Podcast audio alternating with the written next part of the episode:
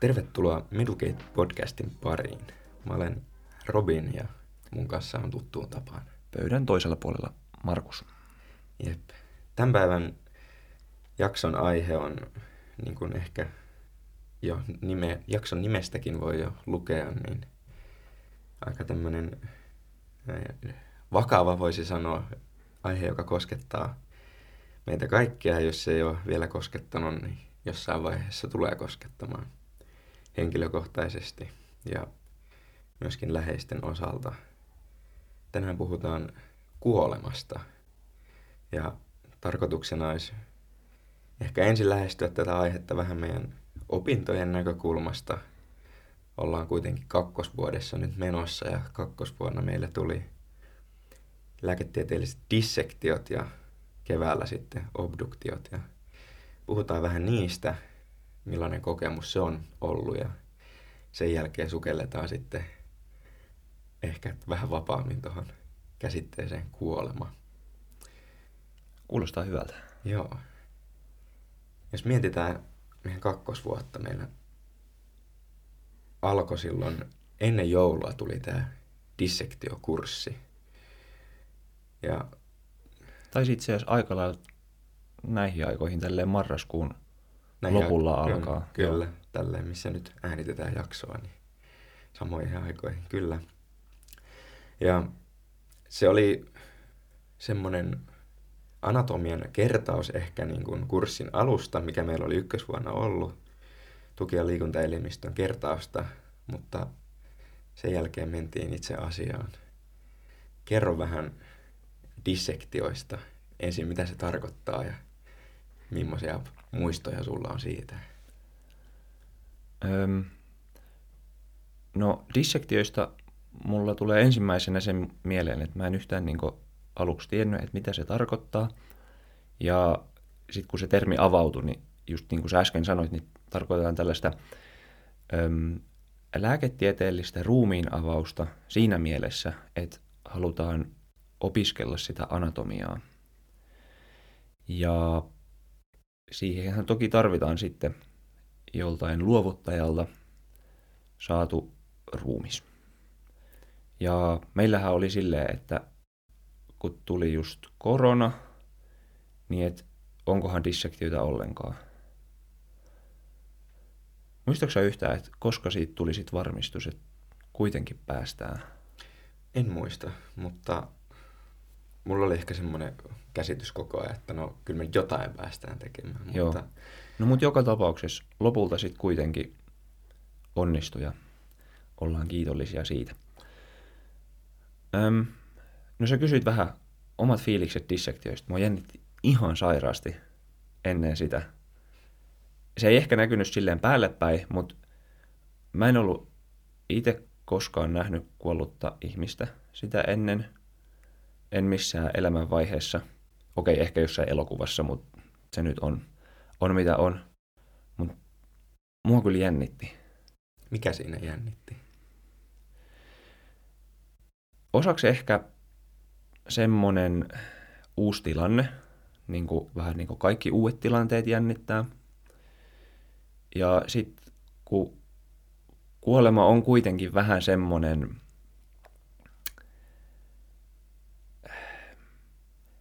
osaltaan ehkä vaikea aihe, osaltaan ehkä semmoinen aihe, mitä ei ihan niin kauheasti joka päivä tuu eteen, osaltaan ehkä pelottava aihe ja tosi semmoinen niin tuntematon. Eihän kukaan tiedä, mitä se tavallaan sit siinä hetkessä on, jos se sattuu omalle kohdalle. Mutta kyllä se niin sille ulkopuolisenakin jännitti, että näki kans sen niin tota, vainajan siinä ensimmäistä kertaa, niin että tossa se nyt on. Että tolta kuolema näyttää ulkopuolelle. Niin, mä mietin just, että kuolema on ehkä semmoinen termi ylipäätään, semmoinen käsite, jota on aika vaikea ymmärtää. Ehkä myöskin osaksi sen takia, koska kukaan meistä ei oikeasti tiedä, miltä se tuntuu. No, jotkut sanoo, että ovat käyneet tuolla puolella ja tulleet takaisin, mutta niin kuin ultimaattisesti kuitenkin kukaan ei ole enää meille kertomassa luonnollisesti sitä, että miltä se tuntuu. että se on ehkä vähän, ainakin mulla on semmoinen käsitys, että se on semmoinen niin kuin, termi vaan, mitä me käytetään, ja sitten ehkä ei silleen syvällisemmin mietitä, että mitä se on. Ja sitten just tässä, kun tuli tämä meidän dissektiokurssi ja me päästiin näkemään niin vainaja, kuollut ihminen, niin se jotenkin konkretisoitu siinä. Ja no sä sanoit, että jännitti, että se on uusi tilanne niin kuin, ja näin, niin mulla tuli siitä mieleen, että mua jännitti kanssa. Siis joo, ei se sanotaan se, että jännitti. Sitten mä mietin, että mikä siinä jännitti. Niin eniten ehkä se, että miten mä itse reagoin siihen. Tavallaan, että ei oikein, ei osannut suhtautua siihen, koska se on niin uusi erilainen tilanne ja asia. Että ei jotenkin osannut valmistaa itteensä siihen tilanteeseen sille, että osaisi olla jollain tietyllä tavalla, eikä niin kuin, osannut tietää, että miten tulee reagoimaan.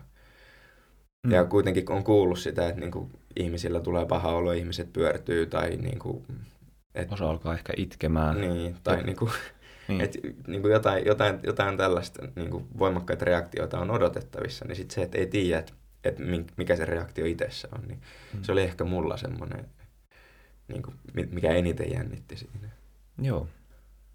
Joohan se myös ehkä osaksi silleen, että nyt kun sä laitoit sen tolleen niin paperille, että, että kun ei, ei oikein tiedä, että miten itse tulee reagoimaan, niin ehkä vähän semmoinen hallinnan puute omasta itsestään tai omista reaktioistaan, kun on ihan uusi tilanne, niin ehkä se tulee vähän sitä kautta. Mm, jep. No sit jos... Pyörryykö se sitten lopulta? No en, en pyörry. ja just olin tulossa siihen ensimmäiseen dissektiokertaan, eli opetukseen, jossa me olimme, niin okei, okay, me mentiin paikalle ja kerännimme sinne. Mä muistan, meillä oli semmoiset monisteet mukana ja sitten vainajat oli peitetty niin kuin, semmoisilla valkoisilla liinoilla ja sitten se opettaja ensin kertoi siellä vähän, että, että niin kuin, mitä tapahtuu ja miten tehdään ja miten toimitaan ja minkälainen tilanne se oli, niin kuin, muistatko siitä vielä jotain? Se hetki ennen sitä, kun pääsi näkemään vainajan. No siinäkin ehkä se jännitys vielä jotenkin korostui, että tuntui, että muitakin jännittää. Sitten me oltiin siellä dissektiosalissa, niin siellä oli vähän sellainen hämynen valo. Sitten oli ne, niin kuin, tavallaan ne kohdevalot tai ne työskentelylamput. Niistä tuli tosi kirkas valo niiden pöytien ääreen. Sitten ainakin meidän ryhmässä mä muistasin, että kaikki oli vähän ehkä jännityksestä tosi sille hiljaa. Ja odotettiin, että opettaja alkaa kertomaan jotain. Ja sitten se oli ehkä niinku ihan hyvä, että ne opettajat esti vähän niinku alusti siinä. Ja niin kuin sä äsken sanoit, kertoi, että mitä nyt tehdään ja, ja mitä tulee tapahtumaan, niin se ehkä vähän lievitti sitä jännitystä. Että kaikki nyt tiesi, että mitä, mitä seuraavaksi tulee tapahtumaan. Osaksi ehkä samalla tavalla kuin lääkärin vastaanotolla lääkärin pitää kertoa potilaalle, että, että miten vaikka seuraavaksi tutkii, että kuuntelee keuhkot seuraavaksi. Ja se voi sitä ottaa potilasta siinä ennätyksessä. Niin se ehkä toi vähän semmoista, puhuit äsken sitä kontrollin puutteesta, niin se ehkä toi vähän semmoista, että kun sulla on joku rakenne tai joku, mitä sä osaat odottaa, että nyt mitä tapahtuu seuraavaksi, niin, niin. se tuo semmoista jotain kontrollin tunnetta siitä, mitä me ihmiset halutaankin. Hmm. Niin se ehkä vähän lieventää sitä. Kyllä. No minkälaista se sitten oli, kun lakana otettiin pois ja ryhdyttiin hommiin, niin minkälaisia tunteita se herätti? Mm. No meillä oli silleen, kun olikohan meitä neljä ryhmää niin koko vuosikurssin kesken, niin, niin tota, äm, aina ryhmittäin käytiin niin tutkimassa samat vainajat tai opettelemassa sitä anatomiaa samoilla vainajilla, niin, niin tota, siinä olisi tietysti jo merkkejä siitä, että, että oltiin niin tutkittu ja opeteltu ja oli tavallaan ne ihoviillot tehty ja valmiiksi, mutta täytyy sanoa, että mä en siitä hetkestä, siitä niin ihan alusta, että kun näki ensimmäistä kertaa sen vainajan, niin en muista ihan hirveästi, että olisi ollut mitään erityisiä tuntemuksia, että, että siinä se nyt oli tai on. Et Ei- ei tullut tolta, semmoista- tolta näyttää niin kuollut ihminen. Et osaksi ehkä vähän semmoinen, että et siinä nyt on enää toi pelkkä kuori. Oli ihan paikallaan. Sitten kun pääsi tunnustelemaan sitä ekan kerran, niin se oli ihan kylmä. Öm, se oli ehkä vähän harmahtava, se ihon pinta. Ja sitten siellä dissektiosalissa oli ehkä vähän semmoinen ihan omanlainen niin haju, mikä sitten jollain tapaa ehkä on jäänyt mieleen, mutta mut mä en muista, että niinku olisi tullut mitään semmoista ihan ylitse, ylitse pääsemätöntä tunnereaktiota tai muuta. Et, niin. Oliko sulla jotenkin eri lailla? Mä muistan omasta mielestäni aika hyvin se hetken vielä, just kun se niin kuin lakana otettiin pois siitä vainajan päältä, niin ja, ja se oli ehkä just se hetki, mitä oli eniten odottanut, että niin kuin, niin kuin, tai siis sillä jännityksellä, että niin kuin mitä sitten tapahtuu. Mutta sitten se reaktio tai niin kuin, että mitä sitten oikeasti tapahtuu, niin ei oikeastaan mitään. Että niin kuin, mulla jäi siitä semmoinen olo, että vähän niin kuin, että se jännitys hävisi. Ja siinä mä nyt olin. Että tavallaan se tilanne laskeutui jotenkin ja tuli semmoinen, ei, ei, niin kuin, just niin kuin, vähän niin kuin mitä säkin kuvasit, että ei tullut hirveästi niin kuin, sille ehkä mitään reaktiota jollain tavalla. Niin kuin, okei, ehkä joku reaktio, mutta siis silleen, että se oli jotenkin tosi semmoinen vapauttava ehkä jollain tavalla. Siis en mä oikein osaa kuvata sitä. Niin, että nyt se on niinku ohi. Niin, tai mi- nyt- mi- milleen sulla oli? Oliko se nähnyt ennen kuollutta ihmistä? En ollut nähnyt Joo. myöskään, joo. Et sehän, sehän siinä just oli. Et niin nyt sen on nähnyt ja tällaista se on.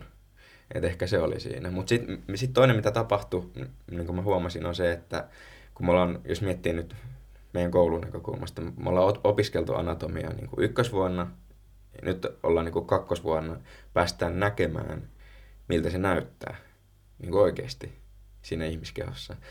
Et tavallaan se on myös siistiä niin kuin siinä mielessä, että no vähän niin kuin, että saisit kattonut, no voidaan verrata, sä oot kattonut jotain elokuvia, vaikka jotain Harry Potter-elokuvia.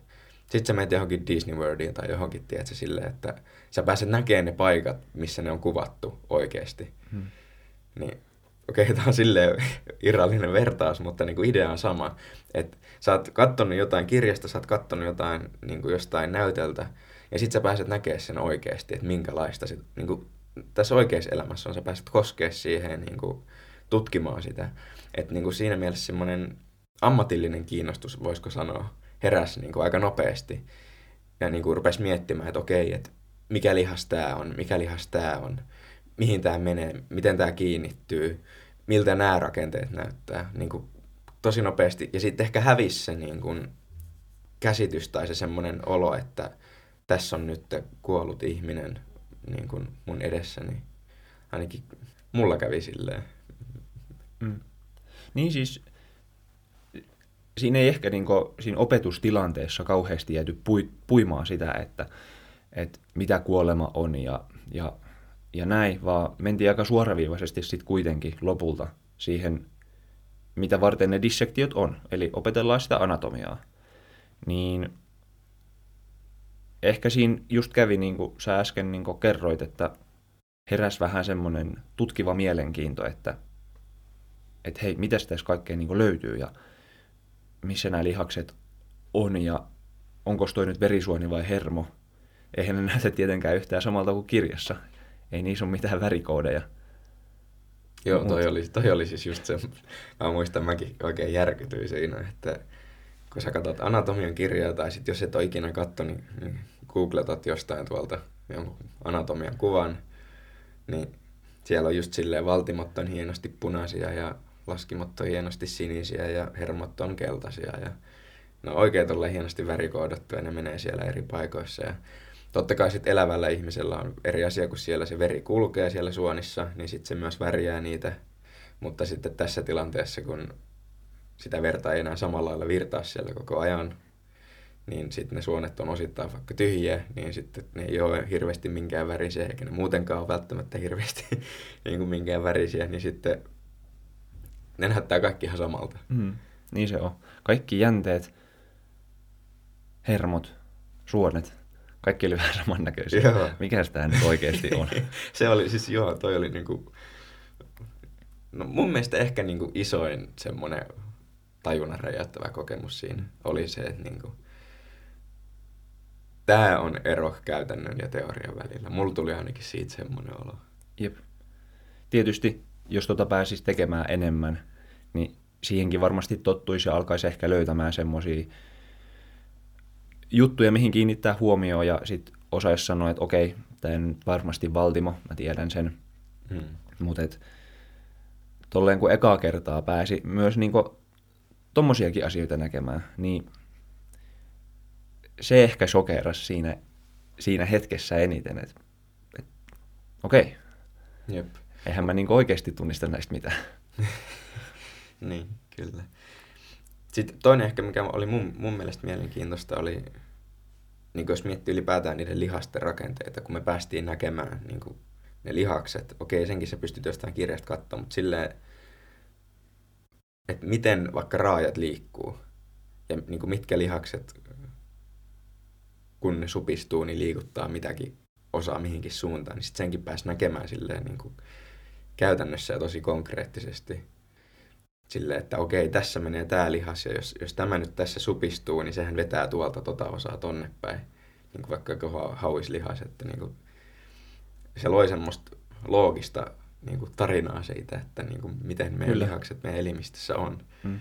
Yksi, mikä mun mielestä oli lihaksista tosi mielenkiintoista, oli, oli se kerroksellisuus, että on vaikka niinku reisi, niin että miten ne lihakset on oikeasti siinä, niin kuin kirjassakin on näytetty siinä niinku tietyssä järjestyksessä siellä ja sitten ton lihaksen alla oikeasti kulkee tämä suoni ja tämä hermo, niin totta kai niitä anatomisia variaatioita on olemassa. En nyt muista, että just niin dissektioissa olisi tullut mitään ihmeellistä esille, mutta siinä mielessä mun mielestä se oli mielenkiintoista, että, että kun sitä pääsi niin tutkimaan, että hei, mitäs tämän alta löytyy ja mitäs tämän alta löytyy ja jos mä siirrän tota vähän sivuun, niin mitä sieltä löytyy, niin se oli vähän semmoista, no ei nyt artemetsästystä, mutta semmoinen, semmoinen omanlaisensa seikkailu, sanotaanko näin. Joo. Niinpä. Okei, no sitten, no jos mietit niinku dissektiota kokemuksena, mikä oli sun mielestä, jos nyt kun ollaan puhuttu tästä, että kirjoista voit opiskella ja Niin. tietokoneelta voit opiskella, niin mikä oli se lisäarvo, mitä dissektiot kokonaisuutena toi sun omaan lääketieteelliseen tietämykseen? Oliko siellä jotain semmoista niin kuin yksittäistä? Okei, puhuttiin vähän tästä, että näki mitä se on oikeasti, mutta silleen, Mun mielestä ehkä kaikkein eniten loppuviimeksi oli niin kuoleman kohtaaminen ihan ensimmäistä kertaa silleen oikeasti. Et se tulee varmasti olemaan esillä monesti vielä opiskelujen aikana ja sitten myöhemmin sen aikana, kun työskentelee. Mutta mun mielestä dissektio oli sellainen turvallinen hetki ja paikka kohdata kuolema eka kerran ja, ja sitten ehkä oli myös semmoisessa mielentilassa, että sitä pystyi käsittelemään hyvin. Taisi meinas tulla aivastus. äijä tarvii lasin vettä. Joo. Okei. Okay. Um, jos puhutaan sitten Hei. obduktiosta vai? Mä keskeytän ihan nopeasti. Saanko mä kysyä saman kysymyksen sulta? Mikä sun mielestä oli dissektioiden paras anti lopulta? No mun mielestä toi oli aika hyvin sanottu toi. Puhuit siitä kuoleman kohtaamisesta. Ehkä, ehkä kuitenkin omalla kohdalla mä muistan näistä neljästä dissektiokerrasta se viimeisin, missä me katsottiin pään aluetta ja niin kuin mä pääsin näkemään ensimmäistä kertaa ihmisaivot. Niin se oli semmoinen, koska jos mä mietin aivoja, niin mä yhdistän sen tämmöisen, mietit ihmisen tietoisuutta ja niin kuin meidän psyykettä ja tämmöistä niin kuin kokemusta minästä. Ainakin mulla on semmoinen ajatus, en tiedä, oletan, että muillakin länsimaalaisilla ihmisillä, että minä asuu täällä pään sisällä. Tai niin kuin, jos mietit tätä elämää, niin on semmoinen kokemus, että tuolla on joku pikkuukko, joka katsoo meidän silmien läpi ja kuulee meidän korvien läpi ja tulkitsee nämä kaikki jutut ja niin kuin, elää tätä elämää. Ja sitten niin kuin, kun pääsi ensimmäistä kertaa näkemään sen, että otetaan toi kallo pois ja niin kuin, otetaan ne aivot sieltä ja katsotaan, että miltä ne aivot oikeasti näyttää. Niin kuin, tavallaan se jotenkin iski muhun, mä muistan siinä hetkessä, että, että niin kuin, ensinnäkin tämä on nyt se elin, joka johtaa tätä koko orkesteria. Että niin kuin kaikki toi tieto, mikä tulee tuolta kehosta, sisäelimistä, raajoista, niin iholta, kaikki se menee tonne aivoihin, kaikki se prosessoidaan siellä. Ja sit se sanoo, että mitä tehdään seuraavaksi.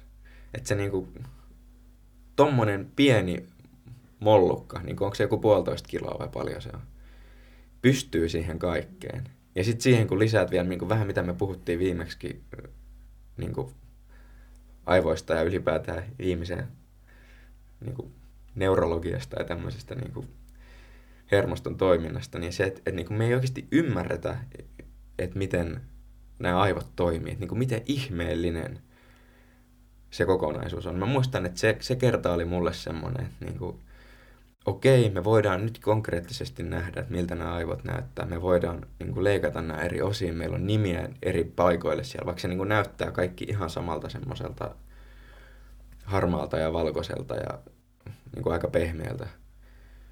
Ja me voidaan nimetä eri osia, me tiedetään, mitkä alueet vastaa vaikka mistä niin kuin, toiminnoista suurin piirtein, mutta sitten me ei oikeasti tiedetä, että miten se kaikki tapahtuu.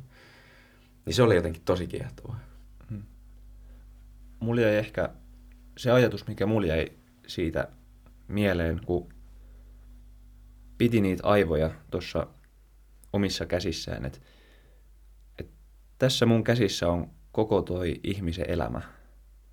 Kaikki ne muistot ja tapa ajatella ja tavat toimia ja kaikki miten tavallaan se elämä on muovannut niitä aivoja, niin ne on, se on kaikki nyt tässä – mun käsissä. Et ei siinä mielessä, että et, et siinä nyt vielä niin tapahtuisi jotain, mutta tavallaan se oli kans itselle tosi pysäyttävä hetki. Et, mm. Hankala kuvalla jotenkin sanoin. Mm. Se, se oli siinä hetkessä semmoinen... Ja toinen mm. vielä, mikä tuli mieleen tuohon, on se, että kun näki ne aivohermot, eli mistä me puhuttiin vähän viimeksi kanssa, niin että miten pieniä ja niin kuin hauraita ja tuommoisia herkkiä rakenteita ne on. Ja mm. sitten kun just opettajat kertoo vaikka siitä, että se vähän niin kuin jollain tylpälläkin työkalulla niin kuin tökit niitä jossain leikkauksessa. Toki me nyt ei sitä tehdä, mutta neurokirurgit, jotka noita leikkaa noita päitä, niin että miten herkästi ne voi vaurioitua. Mutta sitten taas se, että aina ne ei vaurioida. Tai silleen, niin kuin, että se on taas vaikea tietää. Niin. Mm. niin silti loppujen lopuksi varmaankin suurimmalla osalla ihmisistä, niin ne ei elämän aikana vaurioidu koskaan mm. Niinpä. No, mutta just niin kuin se, että jos mietit, miten ohut, vaikka kun pääs näkemään niin kuin näköhermon, että se on niin kuin oikeasti ohu, paljon ohuempi kuin joku kengännauha ja niin kuin kaikki muutkin aivohermot. Ja niin kuin tota pitkin kulkee kaikki se tieto, mitä sä näet koko ajan. Mm. Et mietin, mikä valokuitukaapeli siinä on oikeasti. Niinpä. Mutta evoluutio on rakentanut kallosta hyvän rakenteen, että se osaa sopivasti suojata, mm. suojata noita tärkeitä rakenteita ja pitää sitten ruumiin toiminnot normaaleina sitä kautta. No mut joo, dissektiot meni, joulu meni, kevät alkoi, tuli obduktioiden vuoro. Kerrohan sä nyt, että mitä obduktio-sana tarkoittaa?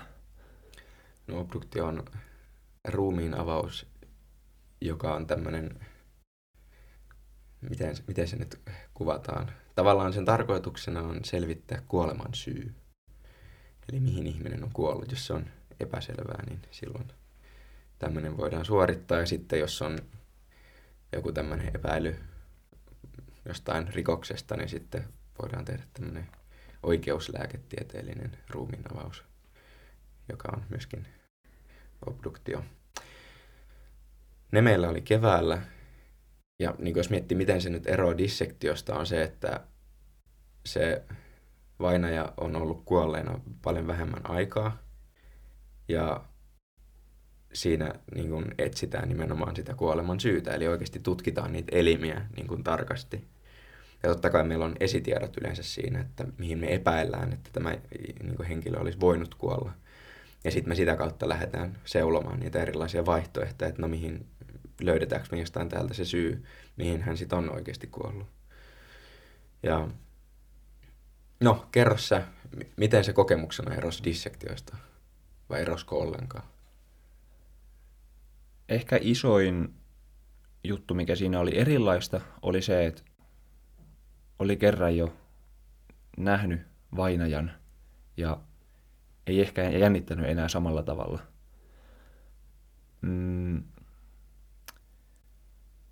Molemmat dissektiot ja sitten tämä eka obduktio oli, oli tietysti semmoisia, että tiesi jo, että tai oli sitä anatomista tietämystä, että miten nyt vaikka lihakset menee ja ja miten sisäelimet sijoittuu tonne rinta- ja vatsaonteloon.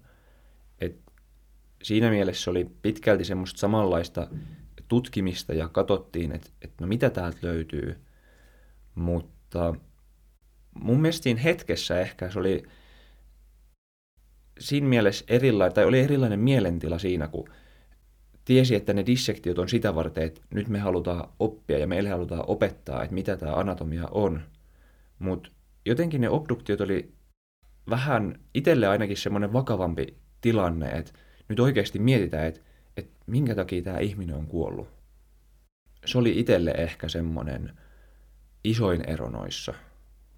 Oliko sulle jotain muuta valaisevaa kokemusta noiden erosta muuta kuin että nyt... Ei oikeastaan. Joo. Ihan niin kuin... Dissektiot on yliopistolla ja obduktiot on sairaalalla.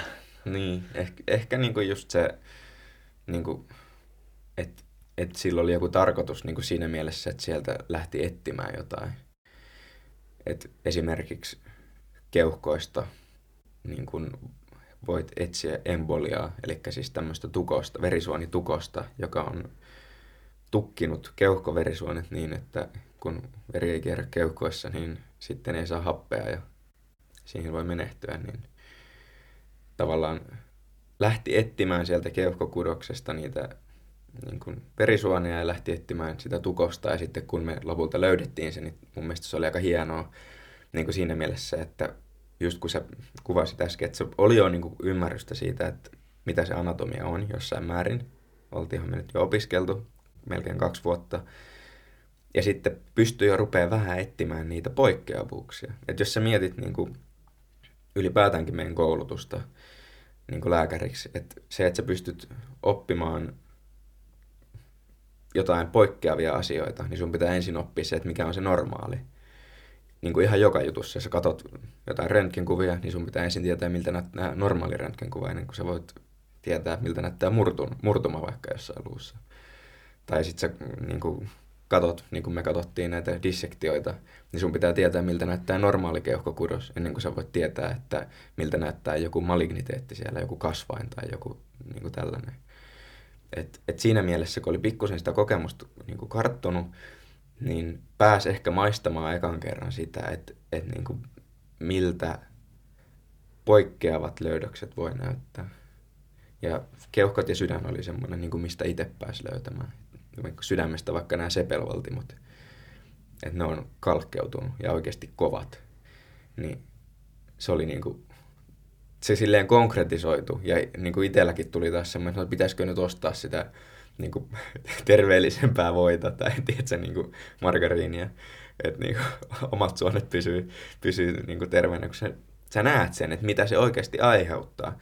Kun se ongelma on se, että normaalissa elämässä, mä nyt mä ihan ohi aiheen, mutta niin kuin normaalissa elämässä, niin sä teet asioita ja sä et niin kuin tiedä, miten ne vaikuttaa sun kehoon. Joku sepelvaltimotauti, että sun suonet rupeaa kalkkeutumaan.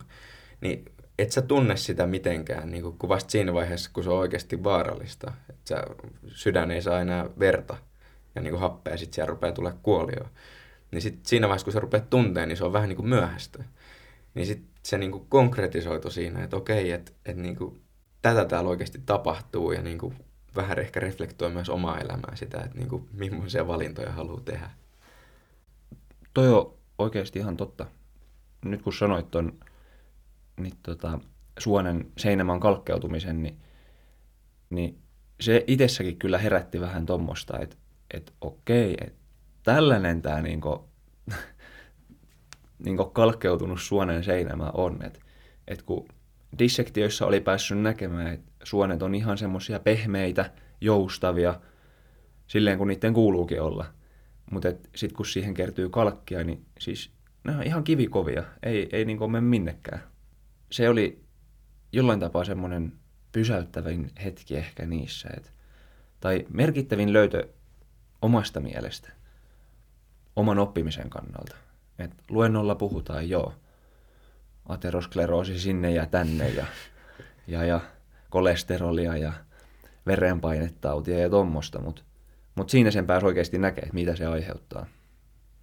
Niinpä. Joo. Mites obduktioissa, erosko sen kuoleman kohtaaminen jotenkin siinä dissektioista sun mielestä? Niin, jos miettii kuolemaa itsessään.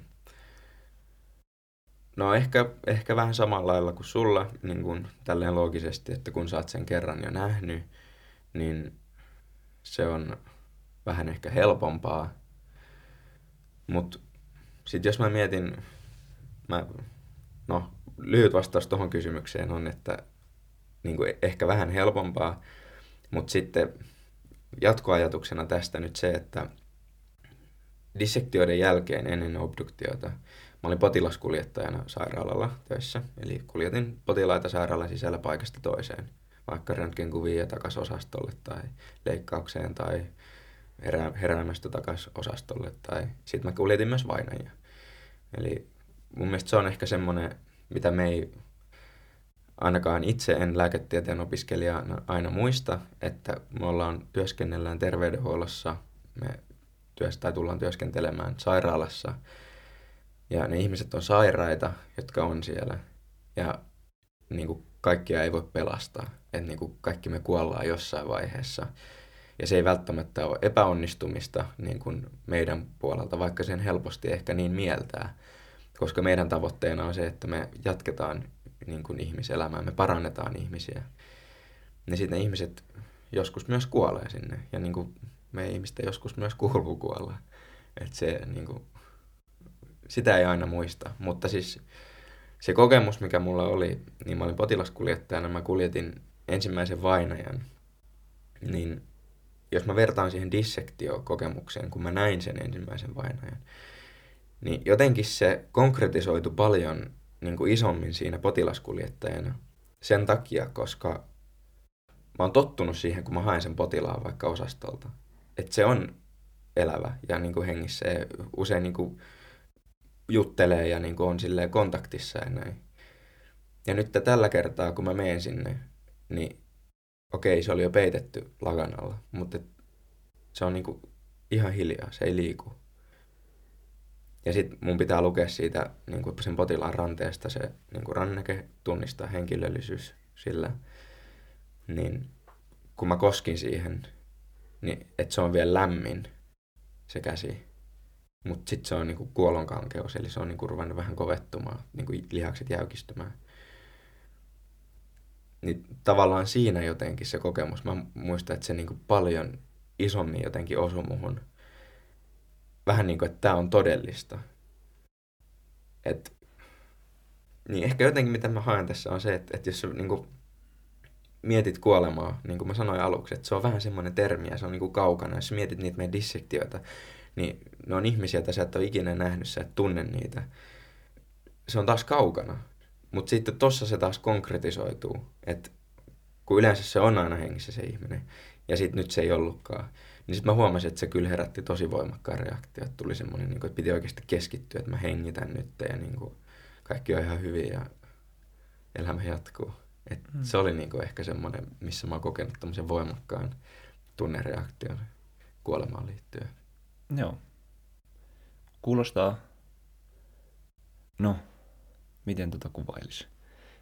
Varmasti tosi arvokkaalta kokemukselta ja semmoiselta, että se on opettanut tosi paljon. Ja ehkä myös, no uskoisin, että se on tuonut vähän erilaista näkökulmaa sulle, että miten kohdata kuolemaa ja miten siitä ajatella. Jep. Siis ehkä semmoinen ajatus, mikä mulla, mulla siitä on niin herännyt, niin että olen ehkä huomannut, että omassa elämässä niin kuin, tietenkään ei halua hirveästi sitä kuolemaa ajatella. Ja jos niin kuin, mietin vaikka itseäni, niin mun omat vanhemmat on vielä hengissä. No, mun toiset isovanhemmat on niin kuin, kuollut. Mutta silleen, että mitä lähemmäksi se kuolema tulee niin kuin että jos miettii vaikka oman vanhemman kuolemaa, niin kuin eihän kukaan halua miettiä sellaista. Ja me niin kuin vältetään sitä ajatusta niin pitkälle kuin voidaan. Ja sitten, jos miettii tämmöisestä psykologisesta näkökulmasta, niin sitten kun me ruvetaan olemaan jotain 5-60 niin keskiään paremmalla puolella, ja meidän omat vanhemmat niin kuin, alkaa lähestyä sitä hetkeä, niin sitä pitää rupea niin kuin, prosessoimaan, kun se niin kuin, tulee väkisinkin meille läsnä. Mm. Että et, niin kuin se lähestyy se kuolema omia vanhempia ja sitten ehkä myös rupeaa peilaamaan itseensä, että niin kuin se myös omalla kohdalla rupeaa lähestymään. Ja se on usein tosi ahdistava niin kuin ajatus tai pelottava ja sitä halutaan vältellä. Mitä sä luulet, mistä se johtuu? Tai millainen kokemus sulla on siitä? Mm. No jos mä sanon mun oman ehkä henkilökohtaisen mielipiteen tai kokemuksen siitä asiasta. Munkin vanhemmat on elossa, elossa vielä ja, ja no neljästä isovanhemmasta on enää yksi elossa. Mutta tota, jotenkin siinä vähän ehkä samalla kuin noissa dissektioissa tulee semmoinen hallinnan puutteen tunne, kun ei tiedä, että mitä sen jälkeen, onko sen jälkeen mitään. Kun kaikki tavallaan siihen, mitä on niin tottunut tässä maailmassa, että mä näen, mä kuulen, mä voin tuntea, niin katoako se kaikki? Vai et ku, kukaan ei tiedä. Ei kukaan ei voi muuta kuin arvailla, että mitä se joskus sitten tulee olemaan. Ja tietysti tälleen nuorena, kun tuntee, että on niinku ihan niin tota... Kuolematon. niin, niin, jos sen tolleen, tolleen laittaa. Ja että mitään ei voi tapahtua ja, ja se tuntuu vielä tosi kaukaiselta ajatukselta, kun ei sitä ole miettinyt ihan kauheasti. Totta kai joskus se aina niin tulee mieleen ja silleen ohimennen, mutta mut ehkä just se niin yhdistettynä, kun se ei ole lähellä, sitä ei ehkä halua ajatella, mutta sitten kuitenkin, kun sitä ajattelee, niin se tuntuu jotenkin tosi loputtomalta ja semmoiselta, kun tietoisuus kuitenkin on ihmiselle tärkeä asia, että mä näen, mä kuulen, mä tiedän mitä tässä ympärillä tapahtuu. Mutta sitten kun se hallinnan tunne katoo tai mitä sitikin se onkaan, niin, niin se ehkä jotenkin ahdistaa ja pelottaa. Ja, ja niin. Eli, eli niin kuin nimenomaan ajattelet, että se on se hallinnan tunteen puute ja semmoinen tuntematon siinä kuolemassa. Niin, ja se, se niin kuin,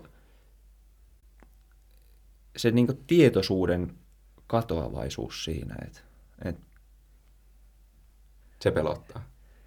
Niin, joten, tai siis se kun mitä on niin tottunut tässä maailmassa, että mä herään aamulla, mä näen mun ympärille, mä kuulen ja kukaan ei, ei tietenkään voi niin sanoa, että, että mitä sitten kuoleman jälkeen. Onko sellaista samanlaista niin näkemistä ja kuulemista ja tietoisuutta omasta itsestään ja tästä ympäröivästä maailmasta, vai onko silloin mitään? Niin ehkä just se niin tuntemattomuus siinä, että kun ei, ei vaan tiedä. Hmm. Alkaa jo toistaa itseään. Niin siis ei, siis tätä on hyvä, hyvä vähän kaivella. Hmm. Mm. Eli jos ymmärsin oikein, niin jollain tavalla pelkäät kuolemaa. No, Itse. silleen kun puhuttiin äsken, että sit kun se tulee lähemmäs ja kohti niin kuin, omaakin itseään, niin jollain tavalla joo, sitä kunnioittaa ja ehkä jopa pelkää. Niin ja ehkä se on myös jollain tavalla tervettä tai niin kuin, mm. jos miettii tälleen elämälähtöisesti, niin kannattaa välttää kuolemaa. Niin. Jep. Ja sitten, no pelko kuitenkin herättää semmoista kunnioitusta niin kuin jollain tavalla, että kuolemaa kuitenkin ehkä kunnioittaa niin kuin jollain tavalla. Ainakin mä koen niin. Hmm. Jos mä mietin itse niin kuolemaa, niin just toi, mistä sä niin kuin puhuit ja ehkä niin kuin tartuit siihen, että niin kuin millaista se on ja ei tiedä millaista se on, niin Alan Vatsilla on mun mielestä aika hieno vertaus kuolemasta et, ja syntymästä. Et jos, jos mietit, kun sä menet illalla nukkumaan, niin minkälaista olisi mennä nukkumaan ja ei ikinä herätä. Et jos sä mietit illalla, sä menet nukkumaan, niin sä herät aamulla – ja sä heräät niin kuin, käytännössä heti, eikö niin? Et sä muista, niin kuin, jos, no, jos sä oot nähnyt jotain unia, niin se voi olla, että sä muistat ne. Mutta tavallaan sitä aikaa siinä välissä, eihän sitä oo. Että sä nukahdat ja heräät. Vähän niin kuin heti. Niin sitten, jos et sä herääkään ikinä, niin onko sit mitään? Koska tuntuu, että niin kuin ehkä semmoinen helppo ajatus, mikä kuolemasta tulee, kun miettii sitä itse, on se, että että sut suljetaan niin kuin johonkin mustaan boksiin, eikö niin? Että kun nyt sulla on nämä kaikki sun aistit, niin ne kaikki viedään sulta pois. Mm. Ja sit sä oot vaan ikuisuuden loukussa jossain mustaslaatikossa. Ja sehän on tosi ahdistava ajatus. Mutta sitten niin kuin, minkä takia se olisi noin? Että on tuommoinen meidän tietoisuuden luoma kuva siitä, mitä se voisi olla. Mutta miksi olisi niin? Että minkä takia se ei voisi yhtä hyvin olla tämmöinen, että sä nukahdat ja et herää. Tavallaan, että se häviää se semmoinen käsitys ajasta, niin kuin tietoisuus itsestä. Ja totta kai se on sit seuraava ajatus, mikä mulla tulee tästä, on se, että okei, no, millaista se on, kun mua ei enää ole. No ei sitä voi kuvitella, koska se, joka sen kuvittelee, on minä. Tulee tämmöinen paradoksi. Okei, mutta seuraava kysymys on, että tämmöinen henkilökohtainen kysymys. Saat välttää vastauksen, jos haluat. Uskotko sä kuoleman jälkeiseen elämään? Tai mitä sä luulet, että tapahtuu kuoleman jälkeen? Mä oon jonkun verran ehkä jopa pohtinutkin tätä asiaa. Niin myös paljon aikaisemmin, ennen kuin mietittiin, että voidaan tehdä podcast-jaksoa kuolemasta. Mutta silleen kun sitä itse miettii omassa niin kuin päässään, se tuntuu tosi loogiselta, että minkä takia mä uskon, ehkä minkä takia mä haluan uskoa, että kuoleman jälkeen on jotain, vaikka mä ihan varmaksi osaakaan ehkä kuvitella, että mitä se on. Mutta nyt kun se pitäisi jotenkin sanottaa ja... Ei sen tarvi olla loogista. Niin.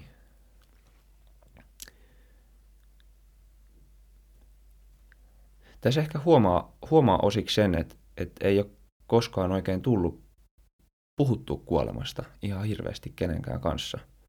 Se on aina vain semmoista omaa ajattelua ja, ja pohdintaa. Ja sitten ehkä myös niin sen takia, että se on tosi sellainen haavoittava asia. Arka aihe. Niin. Jep. No, mä nyt ehkä vaikka jätän sen nyt tähän. Sanon mun oman mielipiteen, että mun mielestä, tai mä uskon, että kuoleman jälkeen on jotain. vaikka mä sitä sen paremmin nyt osannut ehkä perustella. Jos mä heitän pallon sulle, että mikä sun mielipide on tähän? Mä koitan vähän kasata mun ajatuksia, jos mulle tulisi jotain järkevää mieleen.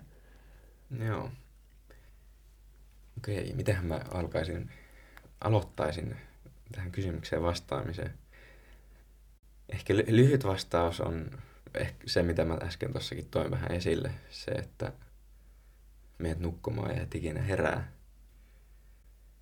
Ehkä niin kuin, sit jos rupeaa miettimään sitä laajemmin, niin okei, ihmisenä me halutaan löytää selityksiä asioille ja me halutaan löytää kivoja selityksiä asioille. Jos miettii kuolemaa, niin, kuin puhuttiin, että kukaan ei oikeasti tiedä niin kuin yhtään mitään siitä, niin sitten mä ainakin ajattelen niin, että jokainen haluaa rakentaa itselleen ja niin kuin omaan maailmankatsomukseen sopivan tarinan siitä, mitä tapahtuu kuoleman jälkeen. Ja kaikilla on varmasti vähän omanlainensa. Ja mun mielestä ne on kaikki niin kuin yhtä oikein siinä mielessä, että, että niin kuuluukin tehdä, koska se tuo tähän elämään myös jollain tavalla semmoista turvaa ja niin kuin, se tekee siitä jotenkin eheen siitä kuvasta.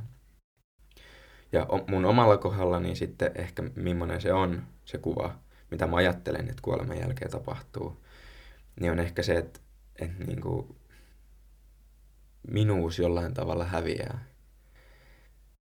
Ainakin mä oon päätynyt siihen ajatukseen. Mä jotenkin haluan uskoa siihen, että niin kuin tämä minuus, mikä me koetaan, niin on siinä mielessä illuusio, että se on olemassa vaan sen takia, että me ollaan olemassa. Tavallaan, että tämä organismi on olemassa. Ja sitten jos niin kuin tämä systeemi sammutetaan, auto laitetaan pois päältä, niin sitten tavallaan ei jää mitään tilalle. Et ei ole vaan mitään enää niin kuin siinä tilalla. Ja niin kuin, ehkä jollekin se just on tosi pelottavaa ajatella niin, että niin kuin mä häviän. Ja niin kuin onhan se tavallaan pelottavaa. Mutta sitten mä ajattelen sen niin, että no jos alun, alkaja, al, alun alkajenkaan niin kuin ei ole niin kuin mitään, tavallaan, että jos miettii ennen kuin mä oon syntynyt, niin onhan maailma ollut olemassa. Ja mun vanhemmat on elänyt silloin, kun mua ei ole ollut olemassa. Tälleen lauseena se kuulostaa, joo, totta kai, mutta sitten kun sä rupeat miettimään sitä, että ihan oikeasti niin kuin, millaista se on ollut ennen kuin sä oot ollut olemassa, niin ei sitä pysty kuvittelemaan. Se taas tulee semmoinen hetkone, että niin kuin, miten voi olla. Niin vähän samalla tavalla mä ajattelen niin kuin kuoleman jälkeen, että ei mulla ole kokemusta siitä, että minuus on ollut ennen kuin mä oon syntynyt, niin minkä takia mulla olisi kokemus siitä sen jälkeen, kun mä oon kuollut. Ja mun mielestä se on ehkä myös jollain tavalla vapauttavaa. Mä niin kuin, kuvittelen näin, että mä oon yksi lehti tässä niin kuin elämän puussa ja kun syksy tulee, niin mä kuidun ja putoan pois ja keväällä tulee uudet lehdet. Ja niin se kuuluu mennä. Hmm. Kauniisti sanotettu jotenkin. Kiitos. Tai huomaa, että sä oot ehkä miettinyt tuota vähän jollain tapaa ehkä enemmän. En mä tiedä, onko keskustellut tästä asiasta kauheasti. On, on mä jonkun verran ja on kirjo- Joo. kirjoittanut joskus blogitekstinkin asiasta. Joo. Joo. Mm. Tolleen kun se laittaa paperille, että ennen syntymää, niin ei ole tavallaan ollut sitä minuutta. Toki, mistä sen tietää. Niin, ei ole muistoja ainakaan siitä. Niin. Mutta että, onko ne muistot se minuus? Niin, ollaanko, onko minuus jossain, tai onko niitä minuuksia jossain varastossa ja sitten joku päättää siirtää sen tähän maailmaan. Hmm. Mutta tietysti toi on ehkä ne, sellainen asia, mikä jokaisen täytyy niin itse keskenään niin miettiä, että et ehkä se on myös jotenkin sellaista, tai mielen keino suojata, suojata niin itseään sellaisilta niin vaikeilta ajatuksilta ja, ja ehkä jotenkin muodostaa sitä, sellaista niin järkevyyttä tuosta niin. niin tuntemattomasta asiasta, mitä kuolema tietysti on. Mm, mulla tuli tuosta mieleen, kun ihan ekan kerran, kun sä kerroit siitä potilaan kuljettamisesta, ja nyt se tuli taas mieleen, kun äm, mä olin viime kesänä niin tota, sairaalaosastolla töissä ja siellä sitten menehtyi yksi potilas, niin siinä mielessä jotenkin heräsi sellaisia uusia ajatuksia, kun siinä oli muutamien päivien aikana, oltiin käyty kierrolla ja oli nähnyt sen potilaan elossa useiden päivien ajan. Sitten yhtenä päivänä niin tila meni tosi huonoksi ja sitten siinä samana päivänä niin hoitaja tuli kertomaan, että hei, että tuosta huoneesta toi potilas, että hän nyt niin menehtyi. Ja sitten tämä potilas oli siirretty jo sellaiseen erilliseen huoneeseen, missä me käytiin sen osaston lääkärin kanssa niin tekemässä tällaiset niin tutkimukset, että voidaan todeta potilas kuolleeksi. Katsotaan kipureaktio ja kuunnellaan sydäntä ja keuhkoja vielä ja, ja katsotaan pupillirefleksit ja näin. Niin jotenkin siinä hetkessä, kun oli sen verran ehtinyt tutustua siihen potilaaseen, että, että nyt tos niinku, tai että nyt niinku hänessä, miten se nyt sanoisi, henki pihisee vielä, mm. mutta sitten yhtäkkiä seuraavassa hetkessä niinku ei olekaan enää. Ja sitten jotenkin koitti ehkä asettua sellaisella tavalla niin siihen potilaan, tai niin koitti asettautua siihen potilaan asemaan, että, että jos mä nyt makaisin tuossa sängyllä, ja yhtäkkiä mua ei olekaan enää, mutta sitten kaikki tavallaan tämä, niin nämä ympäröivät ihmiset ja, ja kaikki tämä, mitä tässä sairaalassa osastolla tapahtuu, niin se vaan jatkuu senkin jälkeen. Niin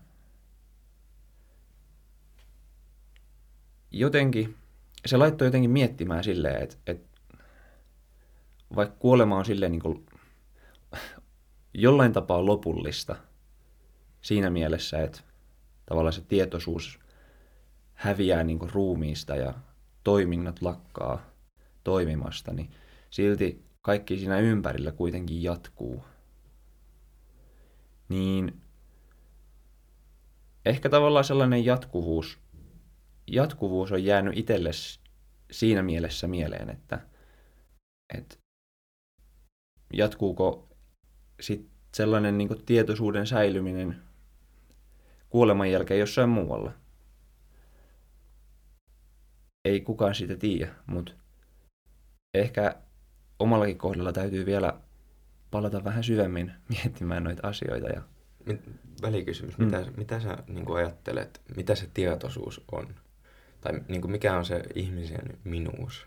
Mennään nyt tänne ihan niin kuin, minuuden juurille. Mitä, no. mitä se on? Osiksi ehkä samalla, mitä viime, viime jaksossa puhuttiin jo, on ne omat aistit, että mä pystyn näkemään ja kuulemaan ja, ja, ja tuntemaan. Eniten ehkä, niin kuin mä viimeksi sanoin, että viimeinen aisti, mistä mä haluaisin luopua, on näkeminen – koska se kuitenkin tuottaa tosi paljon niin informaatiota kaikesta, mikä ympärillä on. Mutta sitten tietoisuuteen kuitenkin liittyy myös ne omat ajatukset ja kaikki muistot ja tapa käsitellä asioita. Okei, sitten mä haastan vähän. Joo. Jos mietit kuolemaa, niin sähän menetät noin kaikki, eikö niin? Mm. Eli mikä se on sitten, mitä jää jäljelle? Mikä jatkaa niin kuin sitä elämää jossain muualla ehkä? Niin, se voisi miettiä ehkä noin, mutta itselleen ehkä omassa mielessä niin jää kuitenkin vielä sielu jollain tapaa jäljelle. Mik, mitä se on se sielu? Se Tietääkö on, kukaan? Se on jotain muuta kuin Ei. nämä kaikki, mistä puhuttiin niin. äsken. Okay. Mutta toisaalta, onko siinä mielessä minuuskaan, että jos miettii muistoja, niin ei, ei muistoja tavallaan pysty ottamaan tuolta aivoista, että hei, tässä on nyt yksi muisto, vaan se on jotain niin aineetonta. Muistot. Sitten periaatteessa se näkemisen tunnekin, että mä nyt näen sut siinä pöydän toisella puolella. Joo, siihen liittyy kaikki niin kuin, niin tota, kemialliset reaktiot tuolla silmässä, mitä viimeksi käytiin läpi ja tavallaan se, miten niin ihminen toimii. Mutta sitten se itse tapahtuma, että mä näen sut siellä, niin sekin on ihan periaatteessa niin aineeton tapahtuma. Niin se kokemus siitä. Niin. niin. Et ehkä siinä mielessä niin kaikki ne muistot ja kokemukset ja sitten tämmöiset aineettomat asiat, mitkä sitten liittyy minuuteen, niin omassa mielessä ne jää jotenkin jäljelle. Okei, no sitten sen se, sielun mukana. Sitten seuraava kysymys, nyt jatketaan tätä, joo, joo. On, on se, että jos me tehdään joku kirurginen toimenpide aivoihin, ja me tehdään tietylle alueelle se, niin se voi olla, että sun persoonallisuus muuttuu ihan täysin. Sä unohdat sun niin kuin menneisyyden, sä unohdat kuka sä oot. Ja sun läheiset sanoo, että sä oot ihan uusi ihminen, että me ei tunneta tota. Esimerkiksi näitä tarinoita on, että joku murre hävii kokonaan. Okei, no sovitaan, että sen lisäksi hävii vielä muistot ja niin kuin persoonallisuus muuttuu. Niin sä sanoit, että ne on aineettomia. Onko tässä nyt sitten se peruste se, että aivot on se vastaanotin ja ne muistot on oikeasti jotain muuta ja sitten aivot vaan hajoaa, kun me tehdään joku leikkaus tai muuta, joku tulee joku trauma, lyöt pään johonkin. Et se vastaanotin hajoaa, se TV hajoaa, mutta sitten se satelliitti tai niinku se viesti, niinku vaikka ne sun muistot on oikeasti olemassa jossain muualla. Vai miten sä niinku näet ton? Ehkä mulla on sellainen tunne siitä, joo. Joo. Joo, ei En tiedä. Voi olla, että se, no jos miettii, että tota niin kuin sun näkemystä kuolemasta ja mitä kuoleman jälkeen on, niin meillä on ihan tavallaan vastakkaiset ajatukset siitä. Mä voin, mä voin kertoa sulle, miten ne ei ole ihan vastakkaiset. Ei ehkä ihan vastakkaiset, no, mä voin kertoa. mutta Joo. ainakin tosi erilaiset. Joo. Öm, voi olla, että osalle se, miten mä ajattelen, kuulostaa ihan hölmöltä. Osa ehkä on tosi eri mieltä sun kanssa. Mm. Mutta mun mielestä ehkä se, että miten niinku kaikki itse näkee ne asiat ja kokee ne asiat, niin osaksi ehkä mieli, mikä on myös jotenkin mun mielestä ainakin aineeton asia, niin koittaa suojella itseään siltä, että, että miten niitä niin vaikeita asioita käsitellään ja miten ne vaikeat asiat ei tuhoaisi itse sitä mieltä. Ja ehkä myös noi ajatukset, että mitä kuoleman jälkeen on, kun kukaan ei tiedä niitä, ne on sen takia ehkä vaikeita asioita. Niin ehkä nekin käsitykset on muodostunut siksi, että mieli koittaa suojella itseään tavallaan harmilta. Mm, kyllä, ja siis no vähän, vähän mitä mä sanoin tuossa aikaisemmin, just se, että mun, mun mielestä se on niin kuin tosi hyvä, että ihmisillä on näitä niin kuin omia käsityksiä kuolemasta ja mun mielestä ne on kaikki oikein ja mun mielestä jokaisen pitää nimenomaan rakentaa se oma käsitys siitä. Et, niin kuin siinä mielessä se on hyvä, että me ollaan eri mieltä tai silleen. Okei, sitten tuohon tuli mieleen, kun sä sanoit, että mieli on aineeton asia. Mä näen sen ehkä silleen, että niin kuin voisi kuvaa vertauksena, että jos sä mietit vaikka videotykkiä, niin sulla on se videotykki, joka, jos on ne kaikki osat ja ne raksuttaa ja ruksuttaa ja pyörii ja sitten siitä tulee se valon läpi ja sitten se heijastaa sinne sen kuvan. Niin mieli on nyt se kuva. että se niin kuin, kuva, mikä on siellä seinällä, niin on syntynyt sen koneiston kautta. Mutta se kuva ei vähän niin kuin ole oikeasti mitään. Jos sä sammutat sen koneen, niin se kuva häviää ja sitä ei ikinä ole. Niin kuin jos mietit videotykkiä. Niin mä, mä, mä niin kuin ajattelen tälle, että, että mieli on syntynyt aivojen tuotoksena. Että aivot ruksuttaa ja raksuttaa ja ne tekee, heijastaa sen kuvan, sen mielen, sen, sen kuvan minuudesta, mikä mulla on. Tämä on vaan tämmöinen ajatus, mutta tuli mieleen. Okay. Se, mitä mä halusin vielä, vielä Mun pitää sanoa, pohtia tuota. Mä en ihan nyt ehkä saanut sitä ihan kaikkein syvintä tuossa kiinni, mutta mä, mä lupaan pohtia sitä vielä. Mutta jatka vaan. Niin, tuosta niin kuoleman jälkeisestä elämästä mä sanoin aikaisemmin, että että joo, ajattelen, että sitä ei ole. Mutta sitten, jos sen kääntää näin, että kun mä kuolen, niin se on minä, niin kun, joka kuolee ja joka häviää.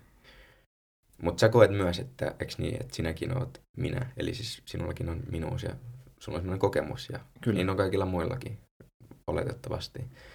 Ja kun lapsi syntyy, niin hänelle kehittyy kokemus minuudesta.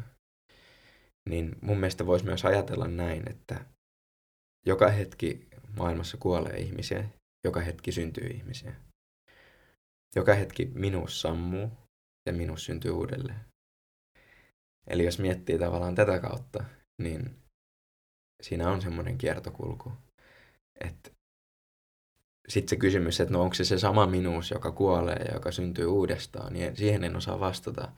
Mutta mut tavallaan tämmöisenä niin kuin isona ilmiönä, että sitä tapahtuu, että se kiertää. Että se minuus aina häviää ja tulee uudestaan. Tämmöinen tietoisuus. Syttyy ja sammuu, syttyy ja sammuu. Vähän niin kuin joku kynttilä. Mm, kyllä. Mielenkiintoinen ajatus myös toi. Joo. Jep. Hmm. Ihan kiva keskustella tällaisesta aiheesta, mistä ei muuten ihan hirveästi tule puhuttua. Ja sitten myös ehkä siinä mielessä, että koittaa itse myös vähän konkretisoida niitä ajatuksia ja sanoa niitä ääneen. Ja, tai ainakin mussa on herättänyt taas uudenlaisia ajatuksia ja, ja myös ehkä halun vähän pohtia lisää noita asioita, että et mitä mieltä on ja, ja joo, joo. joo tämä on hyvä. hyvä, että sä oot haastamassa siinä aina joo, välillä. Joo. No niin, haastamisesta ja mitä mieltä on, niin päästään ehkä seuraavaan aiheeseen. Me ollaan etukäteen mietitty, että me voitaisiin puhua tämmöisestä mielipiteet jakavasta teemasta kuin armokuolema, eli eutanasia. Ja asetelma olisi nyt tässä se, että minä olen eutanasiaa vastaan ja sinä olet sen puolesta Joo. puhuja. Ja väitellään tai keskustellaan aiheesta ja katsotaan, mihin päädytään. Joo. Ehkä... Katsotaan, kuin veriseksi tämä menee. Joo, nyrkit heiluu No ihan ensiksi voisi miettiä, niin kuin, mit, mitä tarkoittaa eutanasia tai armokuolema, niin jos miettii niitä määritelmiä. Mä kerron nyt, mitä mä oon sen ymmärtänyt. Mä en ole mikään ammattilainen tässä, korjaa mua, jos mä oon väärässä. Mutta et, et, mä oon ymmärtänyt niin, että eutanasialla tarkoitetaan niin kuin sitä, että aktiivisesti aiheutetaan ihmiselle kuolema. Eli tavallaan aktiivisesti tapetaan ihminen. Et se on eri asia, että jos me pidättäydytään hoidoista – ja ihminen niin kuin sen takia menehtyy. Että vaikka tarvit jotain niin kuin antibiootteja tai lisähappea tai jotain, mikä tämä on ECMO, joka pyörittää sun elimistöä tavallaan keinotekoisesti, niin se on eri asia, että me pidättäydytään hoidoista kuin se, että me aktiivisesti niin kuin aiheutetaan kuolema. Ja eutanasialla tarkoitetaan tätä aktiivista kuoleman aiheuttamista niin, että ihminen sen myös itse haluaa. Oletko samaa mieltä? Jep. Joo, ehkä just toi, että, että ihminen haluaa sen itse. Joo. Tarjotaan sitä kuolin apua. Joo. Joo. Okei, okay, no. Mutta eli väittelyn tarkoituksena on, että mä oon puolesta ja saat vastaan. Niin. No kerrohan mulle, minkä takia eutanasia mukaan pitäisi sallia. Osassa maailman maitahan se on sallittu.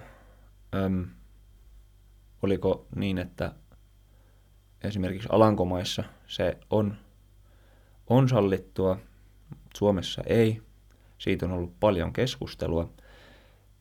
Mun eka peruste ehkä sille, että minkä takia eutanasia pitäisi sallia, on se, että jokaisella on kuitenkin se oma oma oikeus päättää omasta elämästään ja omista hoidoistaan. Ja jokaisella, jos miettii nyt vaikka potilas-lääkärisuhdetta, niin potilaalla on oikeus kieltäytyä, jos hän ei vaikka halua jotain tiettyä lääkettä ja, ja näin.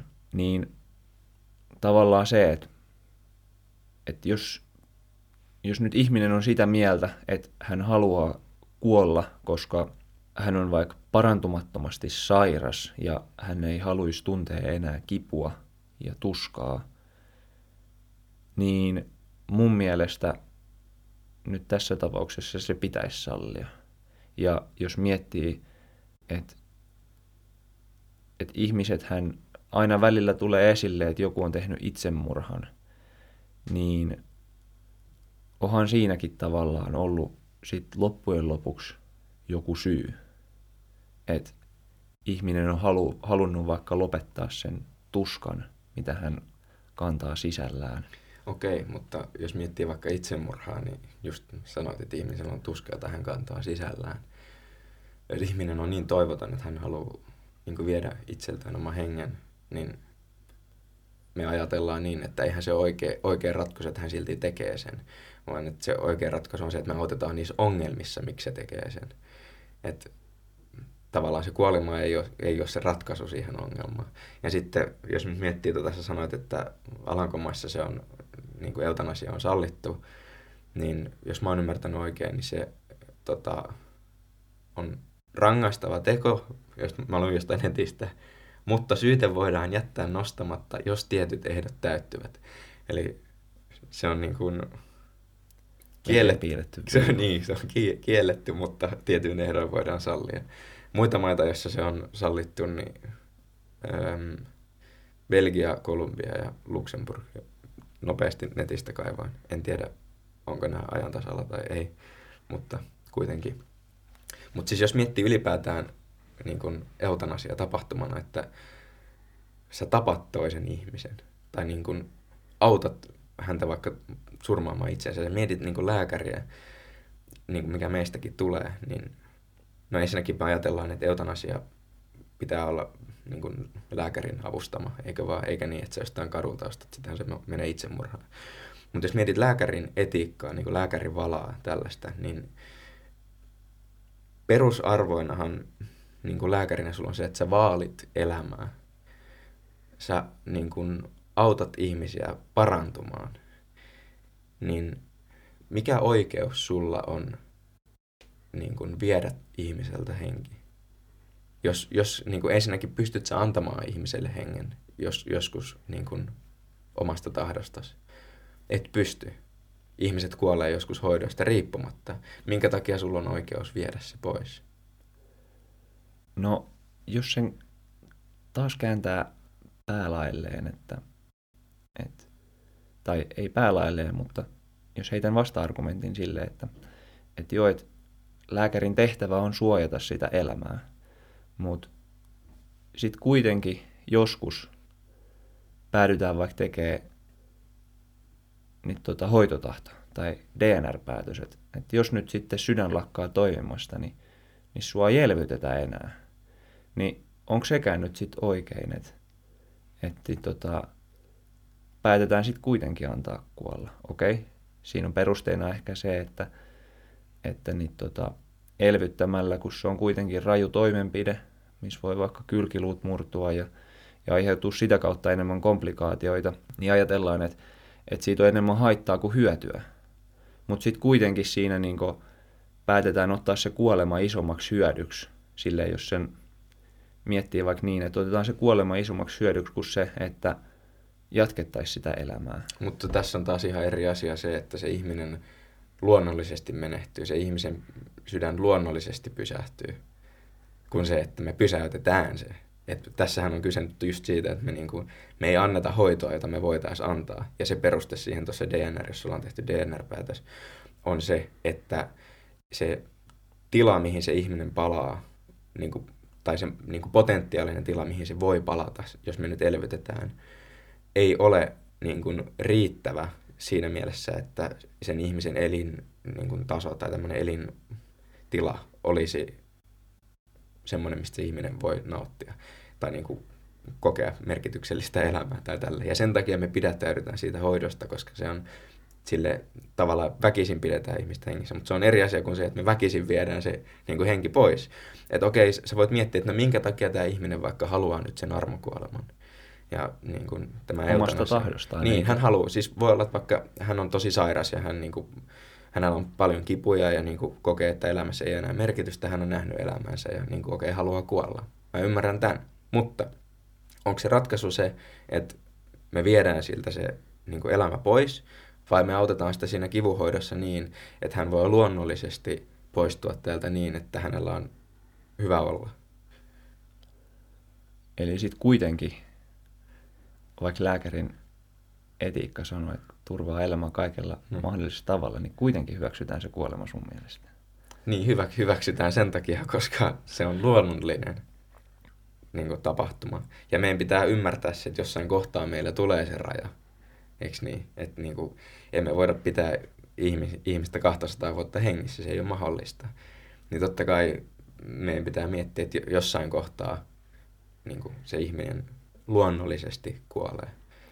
Mutta se, että onko meillä oikeus aktiivisesti tehdä se, kun meillä ei ole kykyä myöskään antaa sitä elämää. Mutta jos miettii, että jokaisella on tavallaan se oikeus omasta ruumiistaan ja omasta mielestään ja tehdä päätöksiä. Säkin voit päättää, että meneekö sä pizzalle vai läheksä sä lenkille, niin Joo. sä voit tehdä sen päätöksen ihan itse. Kyllä, mutta se on Va- eri varmasti se lenkille lähteminen on parempi vaihtoehto sulle itsellesi ja ehkä sun terveyden kannalle. Mutta tavallaan se, että kun sulla on vapaa, niin valinnan vapaus, niin tehdä niitä päätöksiä siitä, että mitä sulle tapahtuu, niin minkä takia se yhtäkkiä vietäisi sulta pois, kun sä haluat päättää, että, että, että nyt mun elämä on tässä kohtaa ollut tosi hyvä elämä. Mulla on vielä hyvät muistot siitä. Mä oon vielä tavallaan tietoinen kaikesta, mitä tässä ulkopuolella tapahtuu, mitä mun ympärillä tapahtuu. Mun rakkaat läheiset muistaa mut vielä hyvä vo- siinä mielessä hyvävointisena, että mä en ole vaikka ollut mieleltäni todella, todella sairas, mihin tämä tämänhetkinen tauti voisi viedä mut, niin miksi mä en nyt voisi lähteä? Mutta ei sitä viedä sulta pois nimenomaan sitä sun vapautta valita. Et jos sä sanoit, että sä voit päättää, että meet sä pizzalle vai meet sä lenkille, niin samalla lailla sä voit niinku päättää, että mitä sä teet, mutta sitten se, että jos mietit eutanasiaa, niin mitä siinä tapahtuu, on se, että ö, lääkäri tekee sen toimenpiteen ja antaa, niinku, tai siis antaa sulle sen lääkkeen, vai esimerkiksi johon sun sydän sitten vaikka pysähtyy. Niin se on, se on eri asia, että sä saat kyllä päättää itse, mitä sä teet, mutta sä et voi vaatia lääkäriltä, että hän niin kun, surmaa sut tai auttaa sua surmaamaan itsesi. Mun mielestä se on niin eri asia. Että tajuut sä, mitä mä haen? No ehkä väittelyn merkeissä niin en.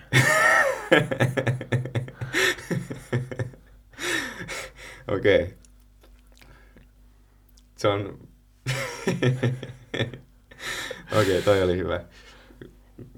Sovitaan, että sä tajusit. Mä en halua toistaa itteni uudestaan. Eli siis pointtina nyt oli se, että niin kuin, se, se eutanasia, se, se, sä vedät toisen ihmisen mukaan siihen tapahtumaan. Ja sä vaadit siltä toimenpiteitä. Ja niin kuin, lääkärin etiikan ja niin kuin, tämmöisen arvojen mukaista se ei ole, että sä teet semmoista, koska niin kuin mä perustelin aikaisemmin, sulla ei ole myöskään kykyä antaa sitä elämää. Niin silloin sulla ei pitäisi myöskään olla kykyä ottaa sitä pois, tai niin kuin ainakaan halua. Mm.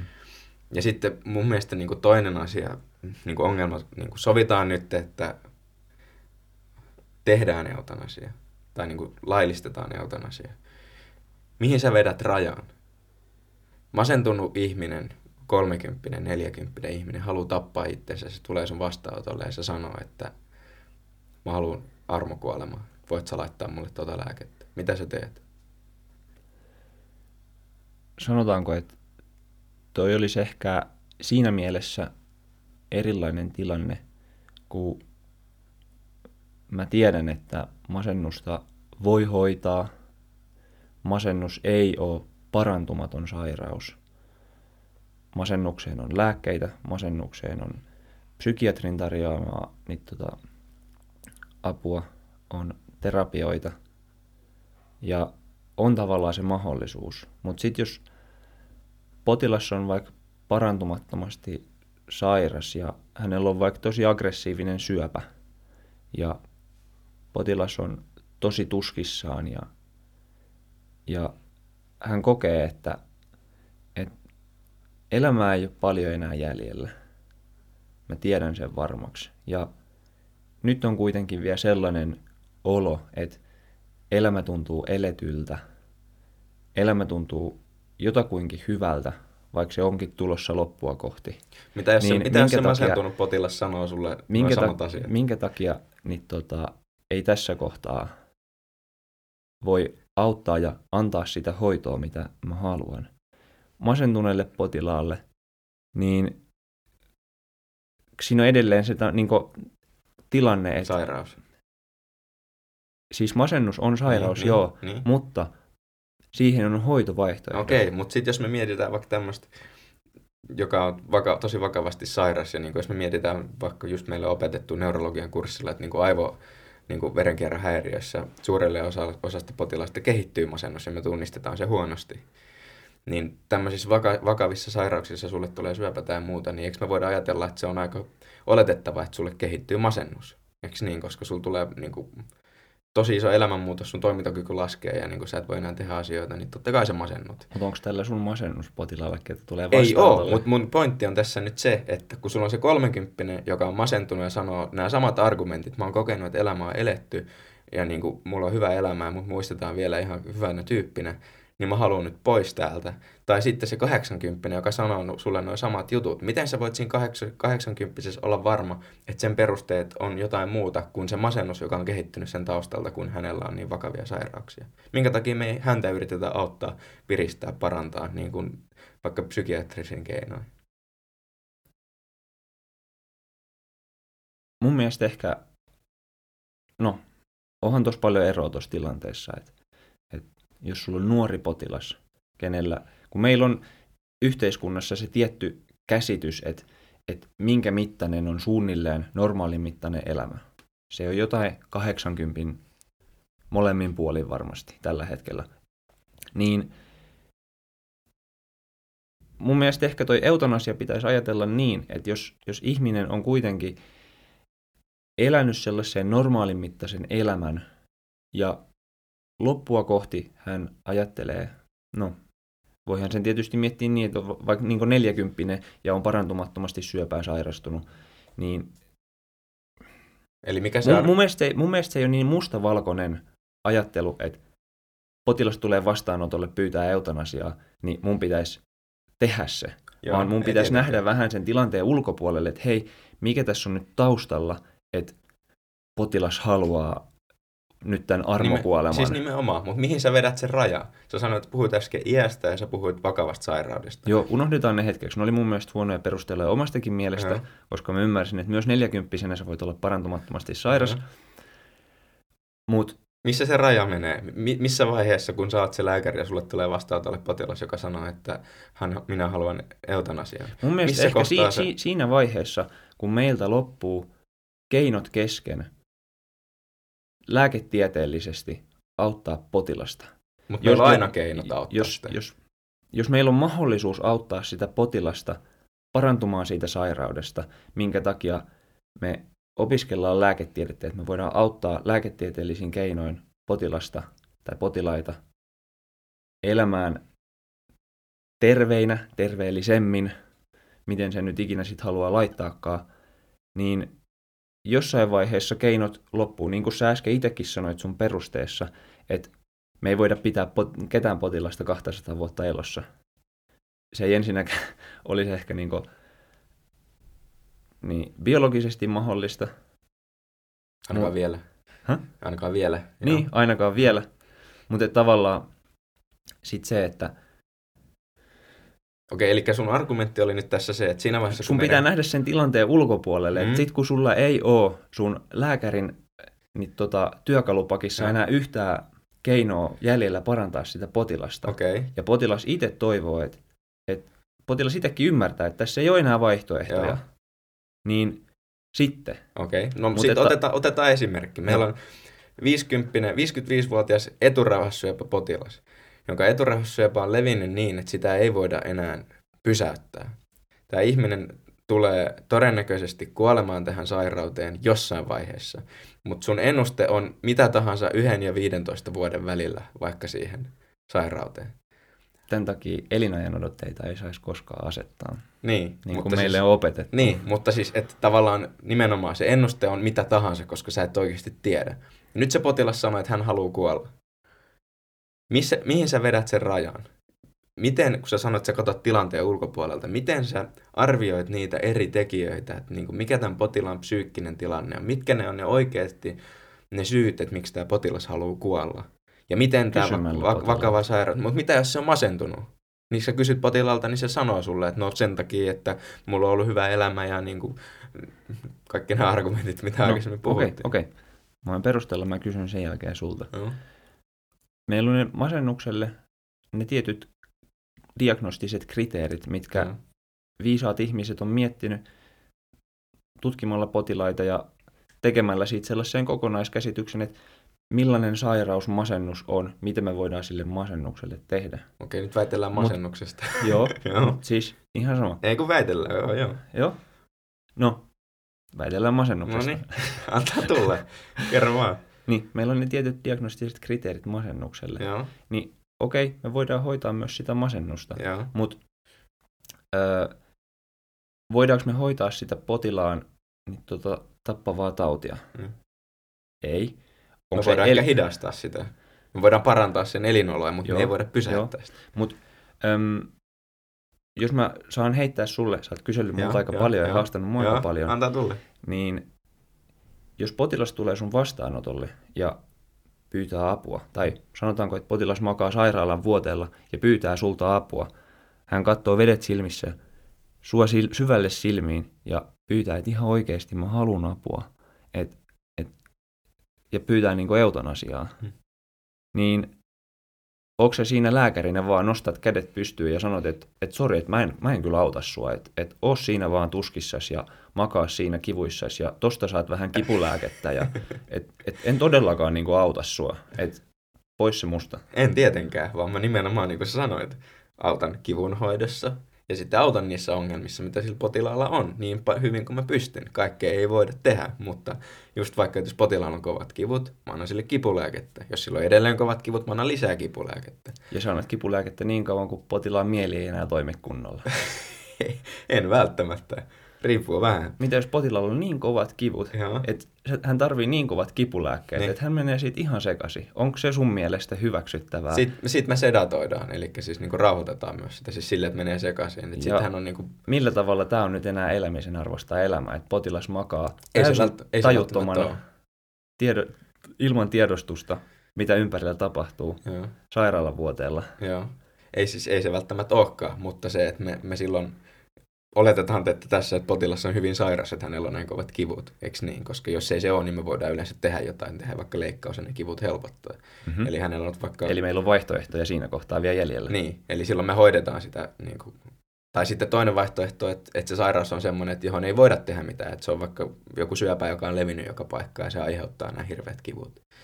No silloin, jos on näin kovat kivut, me oletetaan, että se elinikä ei ole enää hirveän pitkä. Eli silloin se loppu, mitä on jäljellä, me tehdään sitä niin hyvä kuin me pystytään. Eli me... vedätkö nyt niin kipujen ja elin, elinjän odotteen niin tota välille yhtäläisyysmerkin? Mitä enemmän kipuja, sitä vähemmän on niin tota elinaikaa jäljellä. Toi kuulosti mun korvaan nyt vähän siltä. siis, siis tavallaan niin kuin oletuksena, mutta jos sovitaan, että tilanne on nyt niin, että tämä potilas eläisi vielä ehkä 15 vuotta, ja Kauheissa silloin, kivuissa. Ja silloin, niin, ja silloin noin kovat kivut. Ja meidän pitää sedatoida se niin, että se nyt nukkuu seuraat 15 vuotta. Niin. niin eihän siinä niin tapahdu. Koska jos sillä on noin kovat kivut, niin se korreloi kaikkeen muuhunkin. Se, mietit sen syömistä, ravintoa, liikkumista. Jos ihminen makaa vuoteessa vaikka kuukauden, niin sillä rupeaa kehittyä, niin kuin lihakset rappeutuu ja makuhaavoja alkaa tulee ja niin kuin kaikki muut elintoiminnot kärsii. Niin se, että jos on noin vakavasti sairas, että meidän pitää sedatoida ja niin kuin noin syvästi, niin mä olen sitä mieltä, että se ihminen ei tule silloin elämään 15 vuotta. No, mutta se on hyvä pointti, että jos se nyt olisi kuitenkin niin, että me voidaan hoitaa sitä, tai niin kuin, että se on vaikka aivokuollut ja se on ilmoittanut etukäteen, että hän haluaa, niin kuin, että hänet hänen henki viedään siinä vaiheessa, jos hänen tila menee tuommoiseksi vihannekseksi. Okei, no yleensä se on sitten niin, että noissa hengityskoneissa tai muuta, niin sittenhän me voidaan ottaa se hengityskone pois ja se on luonnollinen kuolema siinä vaiheessa, että me pidättäydytään hoidoista. Et, en mä tiedä, mä oon sitä, siis mulla ei ole vastausta tuohon, tuo on hyvä pointti, mutta mä oon sitä mieltä, että jos se ihminen on niin kipeä, että meidän pitää oikeasti sedatoida se noin syvästi, niin silloin se on myös oikeasti niin kipeä, että jos me pidättäydytään hoidoista, niin se ihminen myös menehtyy siihen aika nopeasti. Eli silloin tämä kärsimys tai tämä sedatoitu vaihe ei ole kauhean pitkä. Mutta pitäisikö tässä, jos miettii kuolemaa määritelmänä, hmm. mikä pyörii eutanasian ympärillä, hmm. niin määritelläänkö kuolema sellaisena tilana, että potilas on tajuton, tai okei, okay, lääketieteellisesti kuolema määritellään tietyllä tavalla, hmm. että elintoiminnot lakkaa, ja. sydän lakkaa toimimasta, aivoissa ei enää sähköistä toimintaa. Mutta tavallaan, jos miettii semmoisella niin inhimillisellä mielellä tai tavalla kuolemaa, että ei ole enää niin tajuntaa tästä ympäristöstä. Sä otit äsken esimerkiksi, että kuol- tai ehkä vertasit, ei nyt tässä väittelyssä, mm. podcastin alkupuolella, mm. Että käytit sitä nukkumisesimerkkiä, että ei herää enää ollenkaan. Jos me nyt sedatoidaan potilas ja hän ei herää enää ollenkaan, niin onko se tavallaan sellaista kuolemaan avustamista sitten kuitenkin? Et no autaks, siis... sitä potilasta elämään enää elämisen arvosta elämää, jos hänet, hänet joudutaan vaikka sitten sedatoimaan kipujen no, takia. No, tai hän menee ihan en, sekavaksi. En, mutta siis sitten, kauheasta kipulääkityksestä. No siis en suoranaisesti, mutta mä autan häntä hänen elämän loppuvaiheessa tekemään siitä olosuhteisiin nähden niin hyvän kuin mahdollista. Ja sitten se, että me vaikka sedatoidaan hänet tai muuta, mikä tämä kuulostaa tekin rajulta, kun me puhutaan tästä, että niin pistetään vaan kamaa suoneen niin, ettei taju mistään mitään. Mutta siis niin kuin, että se mahdollistaa sitten vaikka sen, että me niin kuin läheiset ehtii sanoa hyvästi ja niin kuin tavallaan se tapahtuu luonnollisesti se prosessi, että niin kuin, okei, nyt on tämä tilanne, että niin kuin loppu alkaa lähestymään, sitä ehtii prosessoida ja niin kuin, läheiset voi vaikka käydä siellä vielä monta kertaa tai niin kuin näin. Ja sitten niin jos mietit, että se potilas on tuommoisessa tilassa, niin miten sä voit, niin kuin siis se, että se on hänen, hän on niin sairas ja niin, kuin niin kovissa kivussa, että, niin kuin, että nyt niin kuin sä kuvasit vedet silmissä katsoa, että niin kuin auta mua.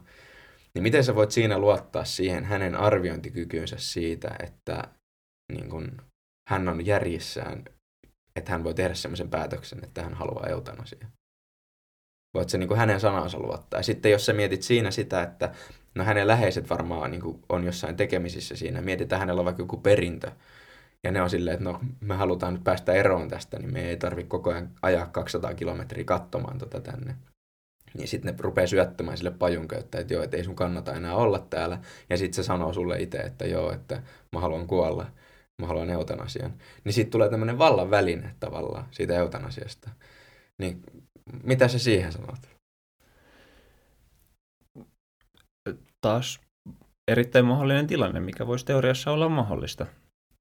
Mutta mun mielestä taas sit, jos miettii tota niinku termiä, että se olisi niinku armokuolema tai kuolin apu, niin kuin se määritelläänkin, niin jos potilas pyytää sitä, kun hänellä on se oma päätösvalta omasta sielusta ja omasta ruumiista, niin jos potilas on oikeasti sitä mieltä, että, että, että mulle riittää, että mä oon elänyt hyvän elämän, mä en halua elää, elää näissä tuskissa enää, sitten sinne tulee niin tota, sängyn viereen lääkäri, joka sanoo, että ei, että mä en auta sua kuolemaan, niin, niin onko se sitten parempi ratkaisu, että potilas voisi siinä rauhassa kuolla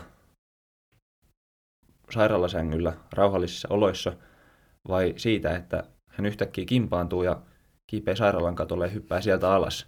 Onko se parempi tapa tarjota potilaalle se kuolema sitten tässä vaiheessa? Joo, ihan hyvä pointti. Joo. Siis... Et joo, mä ymmärrän tuon sun teoreettisen tilanteen, että se voi olla niinku vallan väline, mm. mutta tavallaan siinä perusteena, että, että jos on tarkoitus tarjota potilaalle parasta mahdollista saatavilla olevaa hoitoa, niin potilaan viimeinen toive on se, että hän haluaa rauhallisen kuoleman tässä sairaalan sängyllä ja sitten lääkäri ei ole valmis sitä toteuttamaan, niin onko sekään sitten hyvää, hyvää hoitoa? Mm. Tota, tässä kohtaa voisin sanoa, että tämä on erittäin kivaa tämä väittely mun mielestä. Ja, niin kuin, tämä on hauskaa. Joo. Ehkä, ehkä niin kuin, jos nyt tätä jotenkin summaa vetää yhteen, niin huomaa, että tässä on syystäkin niin kuin, ristiriitaa myöskin mm. ihan kansallisella tasolla vaikka Suomessa, että jotkut lääkärit on sitä mieltä, että pitäisi niin kuin, olla laillista ja toiset sanovat, että ei. Kyllä. Ja no laissa se ei ole vielä sallittu, mutta mm. niin kuin huomataan, että on argumentteja, vaikka me nyt mm. vähän tälle ehkä Jep. jollain tavalla hatarasti niitä kerrotaan, mutta niin kuin kuitenkin, Jep. että on molemmille puolille mm. niin kuin pointteja ja syitä, että minkä takia pitäisi niin kuin olla näin tai näin. Jep. Sanotaanko, että ehkä omalta kohdalta mä olin välillä kyllä, en tiedä kuuluuko se tähän nyt, mm. tähän väit, tai niin kuin, että kuuluuko se mikrofonin välityksellä, mutta välillä olin ehkä aika helisemässä sen suhteen, että sulta tuli tosi paljon hyviä perusteita siihen, että kuitenkin lääkärin tarkoitus on, on suojata elämää ja, ja sitten kuitenkin, jos potilas on semmoisessa niin tota, tilassa, että hän ei enää oikeasti niin pysty arvioimaan järkevästi omaa tilannettaan ja sitten tuo ilmi, niin että hän haluaa eutanasian, niin onko se sitten kuitenkaan se potilaan oma rehellinen mielipide, mikä, minkä hän olisi vaikka 20 vuotta sitten tuonut esiin, tai toi oli huono 20 vuotta sitten, mutta tavallaan sellaisessa niin kuin, mm, normaalissa mielentilassa, että eihän, eihän sitä voi siinä tietää. Mm. Mutta sitten kuitenkin, että jos potilaan viimeinen toive on sitten niin kuolla siinä rauhallisessa vaiheessa ja vielä siinä mielessä hyvävointisena, että mieli pelaa ja näin, niin toi on vaikea kysymys. Et, mm. et mä en itsekään ole ehkä ihan varma, että kummalla puolella mä oikeasti oon. Et siis, ehkä tällä hetkellä jossain siinä välissä. Joo, siis mä huomasin, että mun, mun tuli ihan sama, että jos miettii, kun me sovittiin tätä joku viikko takaperin, tai on siitä jo monta viikkoa, kun alun perin puhuttiin tästä. Kuitenkin, kun me puhuttiin tästä silleen, että kumpi on kummalla puolella, että niin kuin tässä väittelyssä, että mä oon niin kuin eutanasiaa vastaan, niin siinä kohtaa mun ehkä semmoinen oma ajatus oli, että, että mä olisin niin kuin henkilökohtaisesti sitä mieltä, että se on ehkä ihan oikein. Mutta sitten mä huomasin, mä rupesin niinku kaivaa näitä argumentteja niinku tämän puolesta. nyt tässä väittelyaikana, niinku kun argumentoi ja yritti väitellä niinku tästä näkökulmasta, että se on huono asia, niin ehkä jopa niinku oma ajattelu muuttui siinä mielessä, että niinku nyt mäkään en ole ihan varma, että niinku, kum, kumpaa mieltä mä oikeasti oon. Tämä on tosi vaikea aihe. Ja niinku... mm. Toisaalta haluaa suojata sitä elämää, mutta toisaalta haluaa tarjota potilaalle sitä hyvää, hyvää hoitoa. Ja... Niin. Ja sitten just, just se mm. ongelma, mitä mä niinku sussakin lähdin haastamaan, se, että niinku, sitten jos me vaikka laillistetaan se eutanasia, niin missä se raja menee? Mun mielestä toi on siis, no vähän sama ongelma, mikä ilmenee vaikka pakkohoidossa, että meillä on psykiatriassa, meillä on mahdollisuus määrätä ihminen pakkohoitoon tietyn kriteerein. Niin se, että niin se on tosi vaikea miettiä, että missä se raja menee. Että milloin ihminen on siinä tilassa, että hän voi itse päättää, että hän haluaa kuolla. Ja sitten se, että voidaanko me niin kuin tukea sitä hänen päätöstään vaikka lääkäreinä, niin se on tosi vaikea määrittää, että missä kohtaa se menee. Niin kuin ehkä huomasit, kun mä yritin kaivaa se mm, sulta sitten. Mun mielestä ehkä siinäkin mielessä oli hauska väitellä tästä aiheesta – ihan ylipäätään väitellä, mutta just se, että tässä joutui vähän semmoisen niin paineen alle pitää niitä omia puoliaan ja sitten kuitenkin löytää sieltä sen, että minkä takia mä oon tätä mieltä, vaikka mä oonkin ehkä vähän epävarma, mm. että onks mä tätä mieltä. Mm. Mutta vaikea asia. Laittakaa kuulijat meille viestiä, että kumpi voitti. Joo.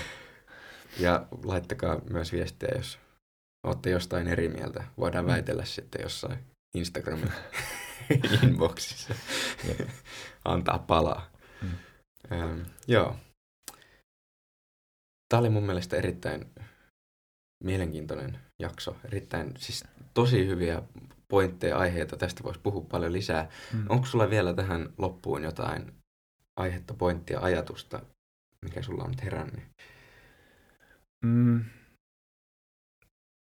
No musta tämä ehkä herätti vähän sellaisia ajatuksia myös niin yli, yleensäkin, että kuitenkin kuolema on sellainen asia, joka tulee ennemmin tai myöhemmin lähelle, se osuu omalle kohdalle.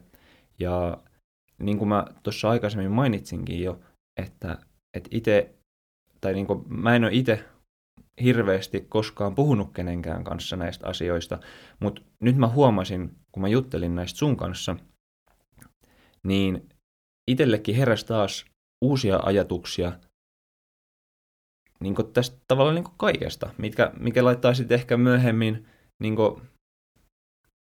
itsensä niin miettimään, että, että no mitä mieltä mä oikeasti oon ja, ja, ja näin. Et ehkä pääpointtina just se, että mun mielestä kuolemasta pitäisi pystyä ja olisi kaikkien hyvä jossain vaiheessa keskustella jonkun kanssa. Ja mä en tiedä, onko meillä opinnoissa tulossa vielä niin aiheeseen liittyen jonkunnäköisiä niin kursseja, tapahtumia tai jotain, tai niin siis mm. silleen, että meille niin opetetaan siitä asiasta. Mutta mun mielestä sekin olisi tosi tärkeä kuitenkin sisällyttää siihen, kun kuolema kuitenkin on varmasti jokaisen lääkärin työssäkin läsnä, ainakin jossain vaiheessa. Kyllä, ja hienosti ehkä vedetty yhteen. Ja mä oon ihan samaa mieltä. Mun mielestä kuolemasta pitää voida puhua ja siitä on hyvä puhua. Vaikka se on vaikea aihe, vaikka sitä on helppo vältellä. Ja silti se tulee jossain kohtaa meidän kaikkien kohdalle mm. muodossa tai niin toisessa. Sitä on ehkä niin hyvä kuitenkin käsitellä jo etukäteen, niin sitten mm. on edes jollain tapaa mieli, mieli niin valmistautunut. Kyllä, just, siis nimenomaan just se, että kun se kuitenkin jossain vaiheessa kolahtaa, niin se on parempi, että sä oot rakentanut sen sun talos niin, kuin, niin vahvaksi, niin kuin mikä tämä on tämä tarina, mikä lapsena mulla tulee mieleen vaan, että no, joku karhu tulee ja sitten nämä rakentaa, toiset rakentaa jotain lautataloja ja se, onko ne niitä jotain possuja ja sitten se yksi... Aha, yksi iso, raken... iso paha susi. Joo, sitten Joo. se yksi rakentaa sitä tiilitaloa. Ja sitten ne naureskelee, että no mitä sä teet, ja sitten se tulee puhaltaa ne muut talot kumoon. Ja... Niin vähän sama pointti tässä se, että, että kun se kuitenkin jossain kohtaa se susi tulee ja se puhaltaa sen, sen talon kumoon, hmm. niin se on parempi, että sä oot rakentanut sen tiilitalon. Hyvä vertaus. Hyvä. Kiitos kaikille kuulijoille ja... Kiitos oikein paljon. Palataan ensi jaksossa. Hyvä. Moi moi. Moi moi.